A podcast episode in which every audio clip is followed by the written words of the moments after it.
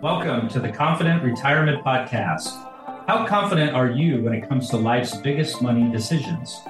What is real financial peace and how can you get it? Chris Flaming and Mark Peachy are the founders of LPF Advisors in Sarasota, Florida. They bring together the brightest minds to show you how to have a more confident financial future. They empower listeners with common sense concepts and financial wisdom. And now, here are your hosts, LPF Advisors. All right. I would like, we're moving right along. Our next section of the Divorce Directions Summit um, is from Marco Brown. Marco owns the Brown Family Law Firm in Salt Lake City, Utah, specializes solely on family law, and helps more people through divorce than any other law firm in the state of Utah. Uh, Marco's going to share with us today your number one job as a divorce industry professional is to get paid. And he's about to share with us the seven steps to getting paid 100% for the work you do. Marco, thank you so much for joining us. Hey, thank you very much. It's great to be here and talk about this. Usually, when I give this presentation, and I've given it before many times, it's just straight to attorneys. But honestly, like I could give this to this presentation to therapists, I could give it to any professional involved in the divorce industry and they're going to they're going to learn something from it hopefully. But my background is obviously i'm i'm an attorney and my story is that of an attorney who didn't know what he was doing at all when he began and then went through years and years of not knowing anything and had to figure it out. Uh, I, I usually give kind of my my complete backstory when I when I begin this, but I'm going to do something a little bit different than I usually do today. I'm going to talk about another attorney that I spoke with yesterday, and I think her story is really super powerful. But I'll do that after I give some statistics. So I'm a stats guy. There are story people and there are stats people. We're going to have both of those here. So let's do some stats first to kind of lay out the problem. Again, this is attorney specific, but I think as I talk with therapists, as I talk with other professionals in this industry, they're going through, uh, many of them are going through the exact same problems when it comes to getting paid and providing for their, their families and their teams. So, uh, okay, so here are some statistics in Okay, so this has to do with attorneys and their billing and how they how they get paid. So the average attorney works about eight hours a day. Okay, average workday for an attorney is eight hours. Out of those eight hours, an attorney will bill two and a half hours. Okay, and then the average amount that actually gets put on an invoice. So you bill two and a half and two point five but then you cut down some time and the, av- the average amount that gets billed on an invoice is 2.1 hours a day. So we've gone from already from eight hours a day to 2.5 hours a day to 2.1 hours a day. Then the amount that actually gets collected out of those eight hours okay is 1.85 hours. Yep 23% all right. Now, this, now you might think, where did this data come from? It's a legitimate question. This comes from the Clio Trends report. This is the uh, uh, 2021, which is the last one I had. And I followed this trend report since uh, I think 2015 or 2016. It's aggregated data along among the, from the largest cohort of attorneys in the United States, I think that's ever been put together. So this is behavioral data. This isn't survey data. Survey data is, you know, how often do you work out? You say five times a week and you actually like take a walk on Sunday morning or something, right? That that's survey data. This is behavioral data. So this is actually what's happening. So 23%, right? These are pretty awful numbers. Now, there was a LegalZoom study in 2015 that, that was along the same lines, actually, and this is survey data, but Solo's account, solo attorneys account for 56% of American attorneys. Average revenue, $78,000 in a year. Average take home pay was $63,000. Now, 2015, you know, it's obviously gone up. I would estimate that number uh, more along the lines of $70,000 instead of $63,000. But still, that ain't great, man. We spent, if you're anything like me, I had $160,000 in debt coming out of law school. The average person has about $100,000 in debt coming out of law school, 140,000 if they're at a private law school and you're making 70,000 bucks a year. Those are not great numbers, right? These are these are bad bad numbers. Okay. Now, time to get paid. So, on average, this comes from Clio again. On average, it takes an attorney about 87 days from the the time the work is done until it actually gets billed and out and then 83 days to get paid on an invoice so average attorney is taking like six months to get paid all right and this may sound like to some people in this room this may sound absolutely ludicrous that there's no there's no chance that this is accurate data i can tell you it's accurate data i can tell you because i lived it for from 2010 to 2016 okay I was terrible at the business of law. I didn't know what I was doing. Uh, you know, not nothing. Law school didn't didn't prepare me for any of this, and I was just awful at it. And so I have personal experience, and then I have the experience of talking with hundreds of attorneys about this at this point. Like this is one of my passions that I go and I talk about these things. And yesterday I sat down with a very very nice woman. She's a colleague in the Salt Lake area here. A very good attorney, been out about ten years and her experience was exactly the same. I mean, she came to me because I talk about these things, and she said, "I need, I need help." And we sat down and we talked for about two hours about, uh, you know, all of this stuff. She hadn't paid herself for four months. Okay, um, she has a, a family member working for her. She doesn't even pay the family member. Okay, you know the person she pays in her law office, the bum of an attorney she hired that doesn't do anything and hasn't gotten her billables in the last three months. That's the person she pays because she feels obligated somehow to pay that person. But that person isn't even really working on the cases, right? Like it's it was a, it's a mess. And it all stems from the fact that she's not taking the time to collect on the work that she's actually doing. So we may want to say that this is ridiculous, but I guarantee you, hundreds and thousands and tens of thousands of our colleagues are going through this exact thing right now. These numbers are absolutely real. And this is why I talk about these things. So let's get into the seven rules for getting paid 100%. Okay. And I will do this quickly to talk about myself just a little bit and why I say 100%, because that was the commitment I made to myself when I decided to change. I was just about to quit being an attorney and go do something, you know, go do something else. And I thought, no, let's get paid 100% for the work I already do and see if that changes my life as an attorney. And it did. Lo and behold, when you have money, you can spend money to solve problems. If you can cut a check for a problem, you don't have a problem anymore. Okay. So that was the commitment I made. And I had to figure out what, what's the system for getting paid 100%? How do I do this? And this is what I've learned in developing that system and perpetuating that system. We still, to this day, collected about 98 to 99%. So it's not quite 100, which upsets me every month, but it's about 98 to 99% in family law which is notoriously difficult for getting paid in. Okay. So you can absolutely do this in any in any area. Okay. So the first rule is change your mindset about money. As attorneys and probably as you know therapists and mediators and professionals in this industry, we're kind of taught the same stuff when we're in school, but specifically for attorneys when we're in law school, we're initially taught about money by our law professors. And you know, bless their souls, they're bureaucrats. Law professors are legal bureaucrats, nothing more. They don't know anything about the practice of law for the most part. And they say things. I, I remember one of my professors said this your first job as an attorney is to do good. And I remember thinking to myself, I have no idea what that means. And I don't think you know what that means either.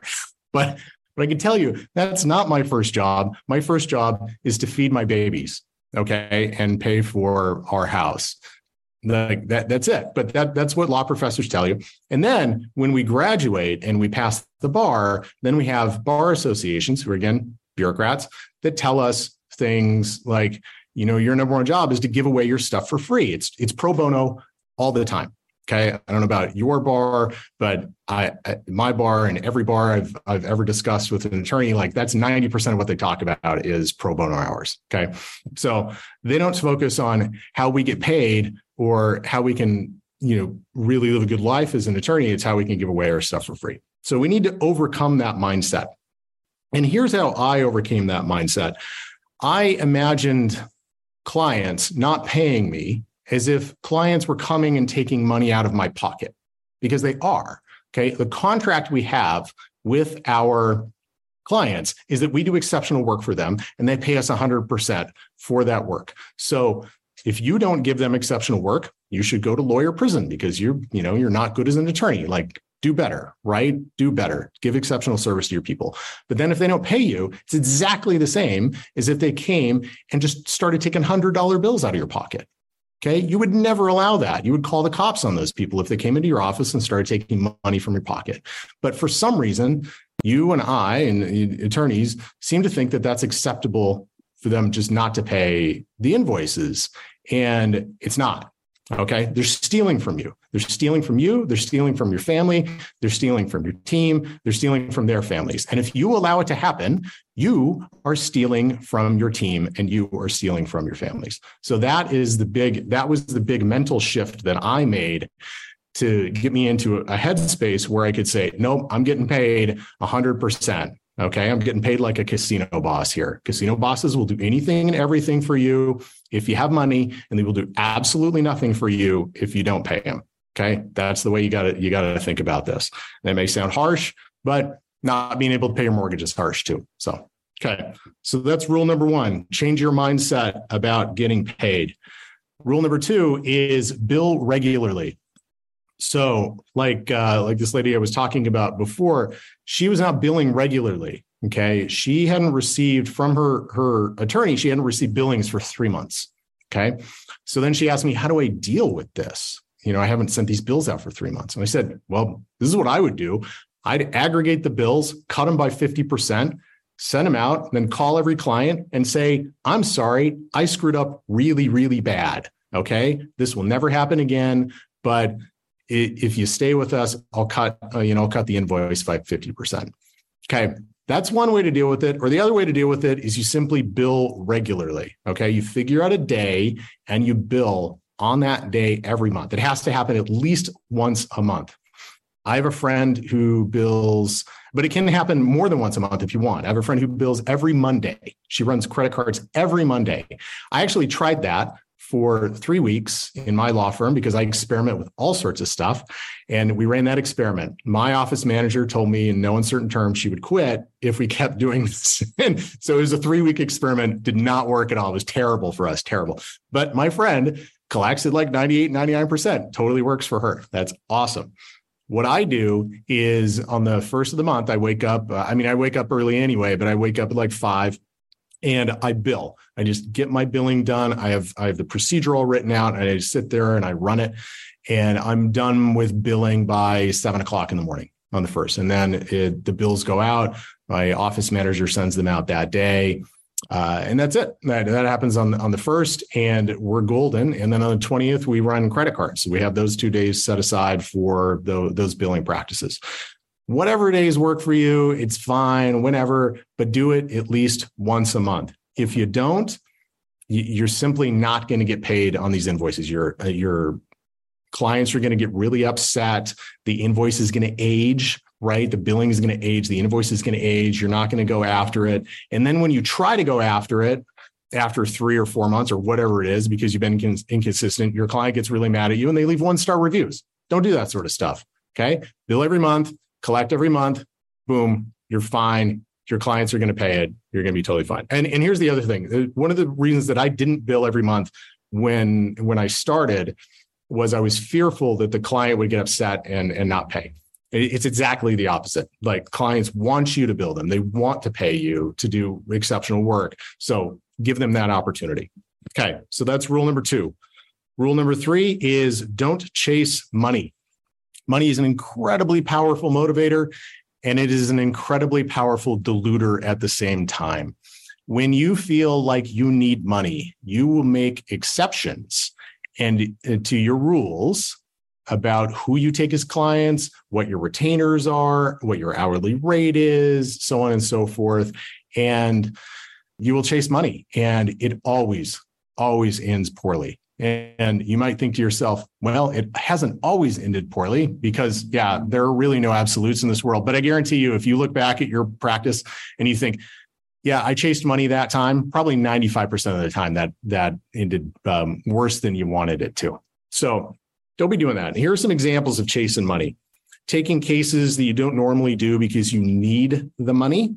If you ever say you need the money, you're screwed. Okay Get yourself in a position where you don't need that money and you can, yeah, and then that gives you options.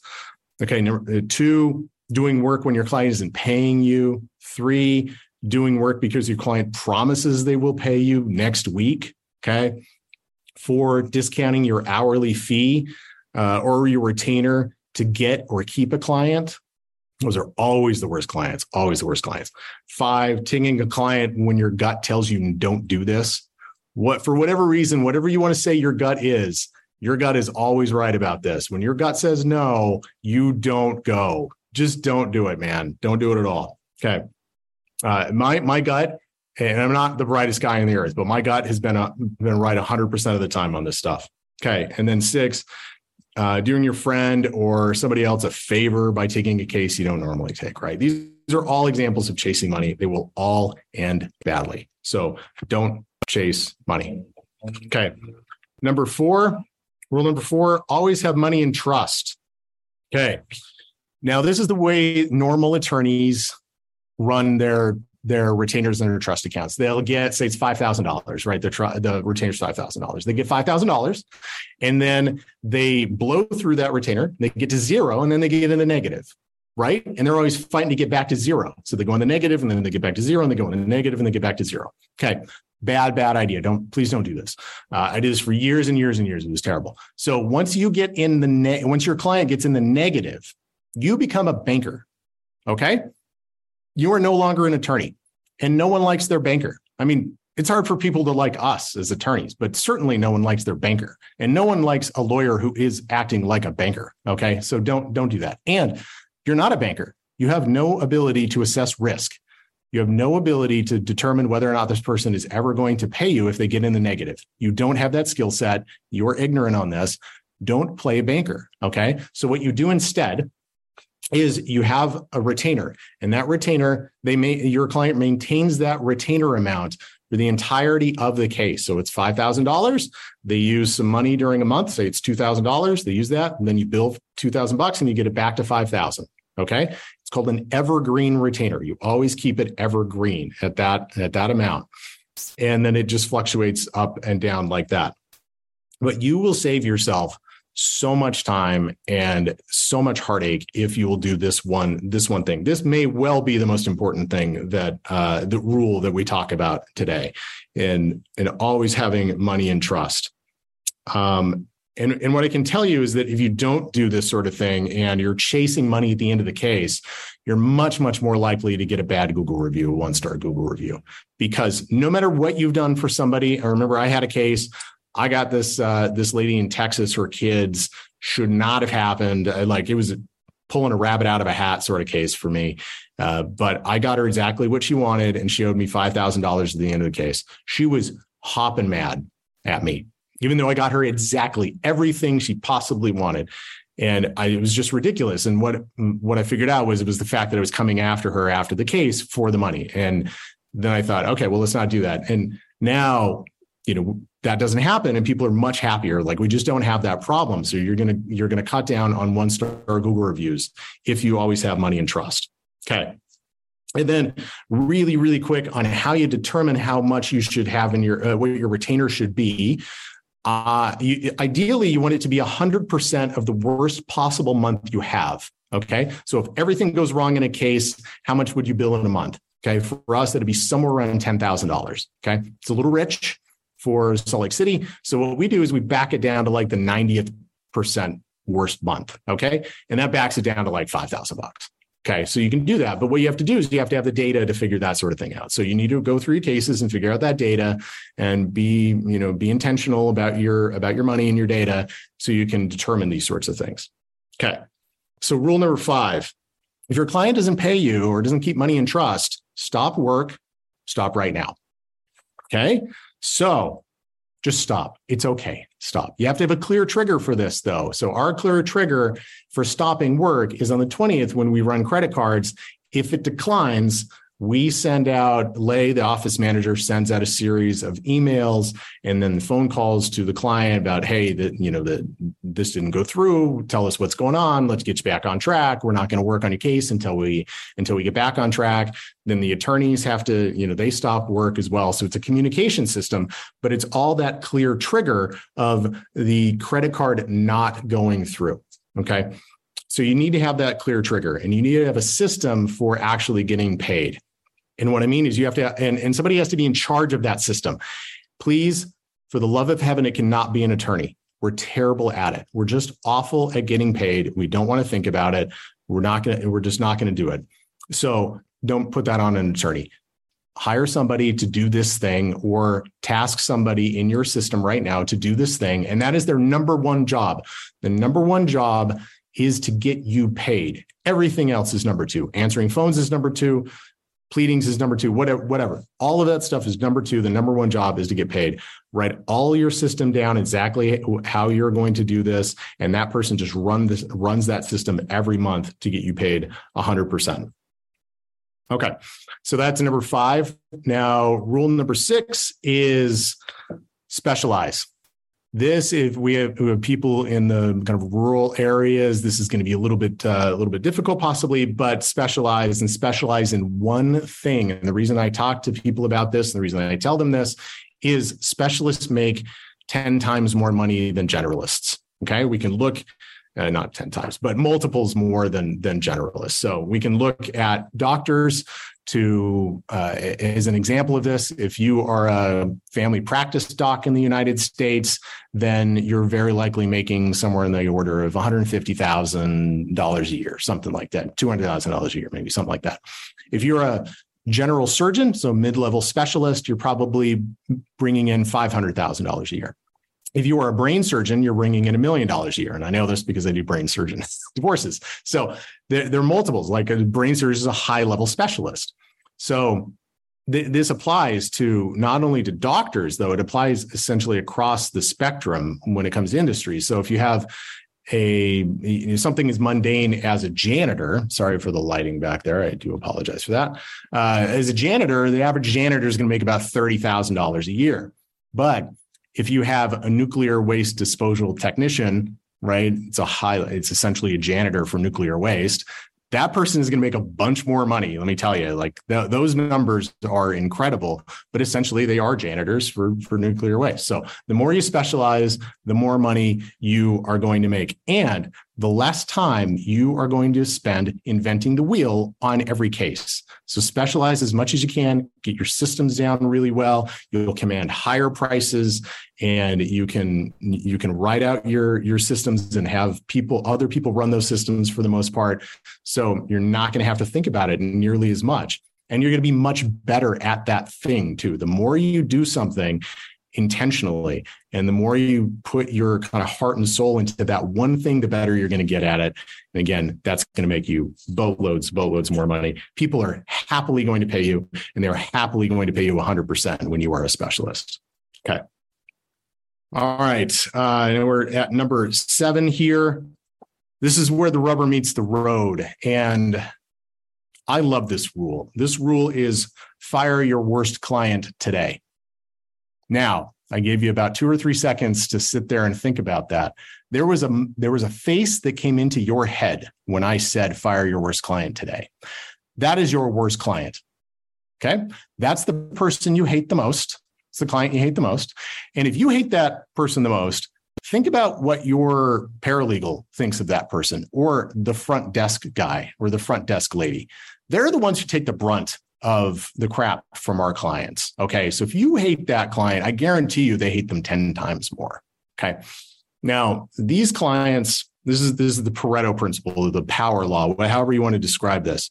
These clients suck up an an inordinate amount of your time. So, you know, 10% of, uh, let me say five or 10% of your clients are these terrible clients. They're going to suck up 80% of your time. Okay.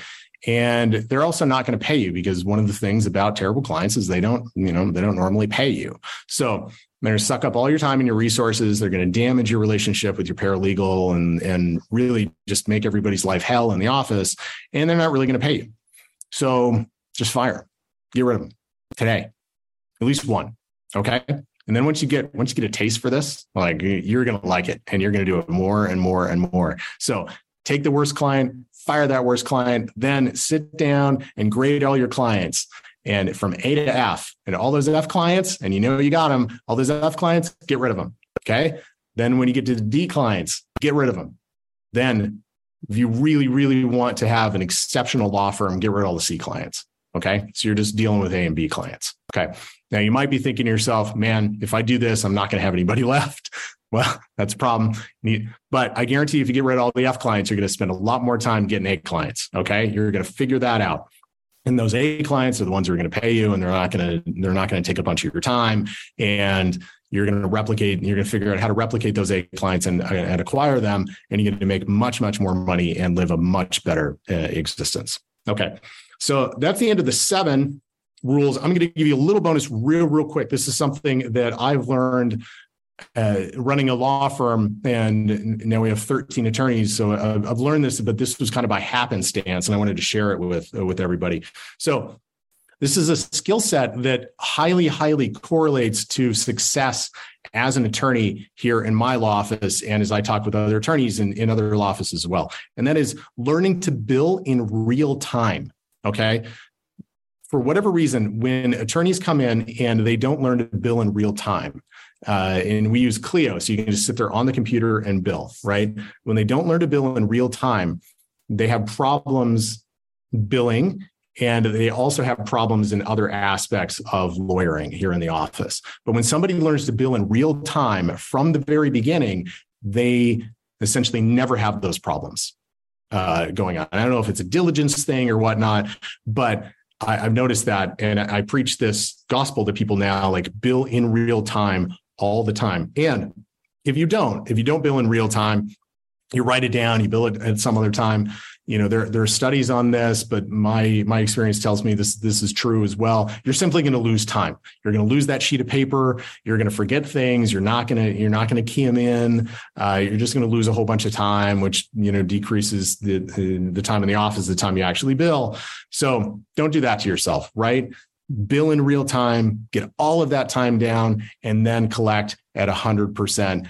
Your life and your law firm will be vastly, vastly different if you do this. And it will be vastly different very, very quickly. Like three to four months, you will have an entirely different law office and you can have an entirely, entirely different life if you collect at 100%.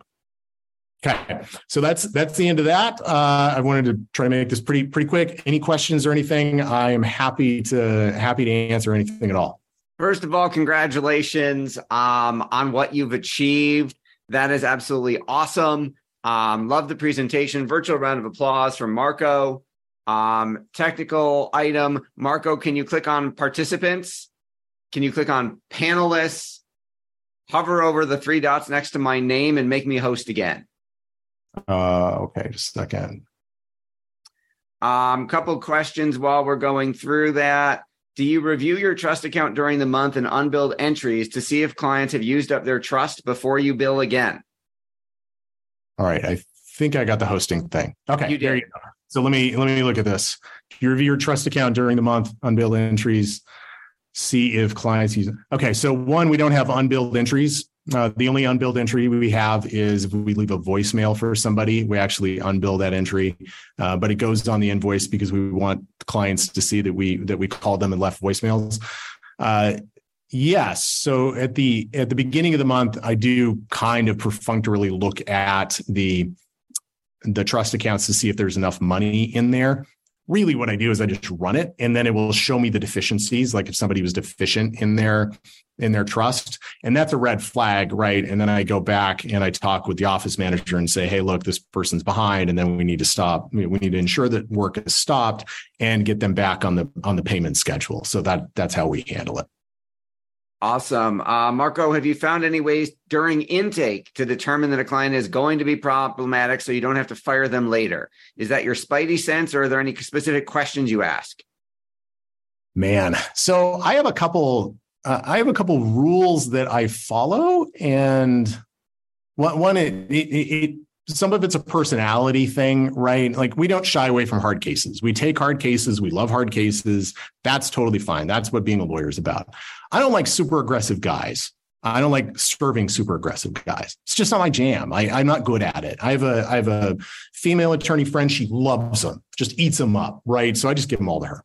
So yeah, I just don't. You know, if that if that happens, I I have ways of getting out of the uh, the consultation, and and I send them over to my friend, and she helps him out. Now there are a couple others. We have very difficult times with addicts uh, you know, serving addicts, and we're very, very careful about that sort of thing. So if we if we figure out that somebody's an addict, then we start asking lots and lots of questions to see if we might be able to possibly serve that person. Because if they're in the throes of addiction, there's nothing we can do. Like they're just going to waste their money on us. And you know most anybody else to be honest so you have to you have to kind of delve into into that a lot of it is spidey sense like i've i've had people before and i just sit there and i just think nope. No i'm not going to do this. And people that i've i've known like i've known these people and then they and then you know this person comes in for a consultation and i just get the idea that there's way more to it that they're not telling me and they're lying to me.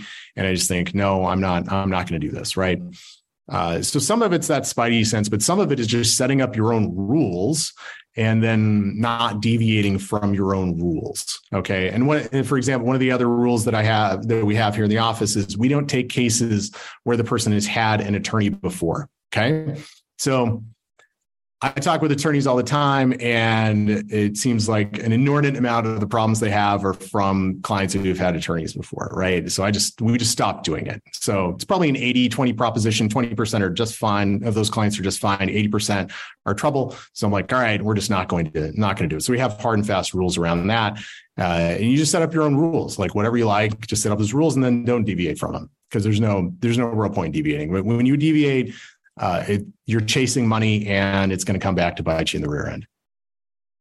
Great answer.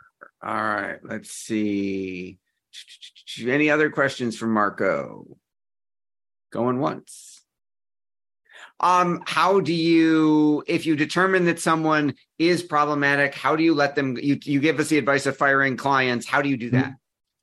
So, I mean, there are diff- there are different ways to do it, and it, it really depends on your personality. Uh, I'm sure if I were from New York or Hartford, Connecticut, I would deal with this in a different way. But I'm from Salt Lake, so we got to do you know we got to do different things out here. Um, but I you I tend to use what I call the George Costanza. It's the it's not you, it's me. So I just say, look, this isn't functioning, and I don't know exactly what it is, but I'm obviously not serving you as you need to be served. And that's on me. I haven't figured that out and I apologize for that. So let's get you an attorney who is going to be able to serve you as well as you need to be served. Okay. And let's do that in the next, you know, week or whatever it is, or, you know, whatever.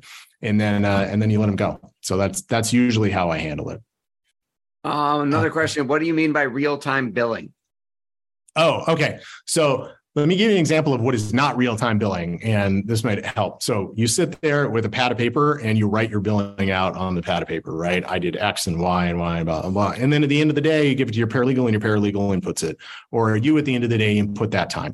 Okay. That's not real time billing. Real time billing is you have a task, you have an email exchange, and at the end of the email exchange, you bill for those emails before you move on to anything else right? So you have in real time billed for that task, and then you move on to the next task and you build for that. But you don't ever move on to a, a, subsequent task without having billed for the task you're working on at that moment. Got it. Yeah, and the only way you can do that is by having uh, a system like Clio or MyCase or you know TimeSlips or whatever that is going to allow you to input the the data in real time. Awesome. Any other questions going on once? Going twice. All right. Virtual round of applause. Thank you so mm-hmm. much, Marco. Thank you. You've been listening to the Confident Retirement Podcast with Chris and Mark from LPF Advisors. For more information on them and retiring confidently, please visit lpfadvisors.com. If your ears are pleased and your mind is now at ease, do share the program with your friends and subscribe wherever podcasts are found.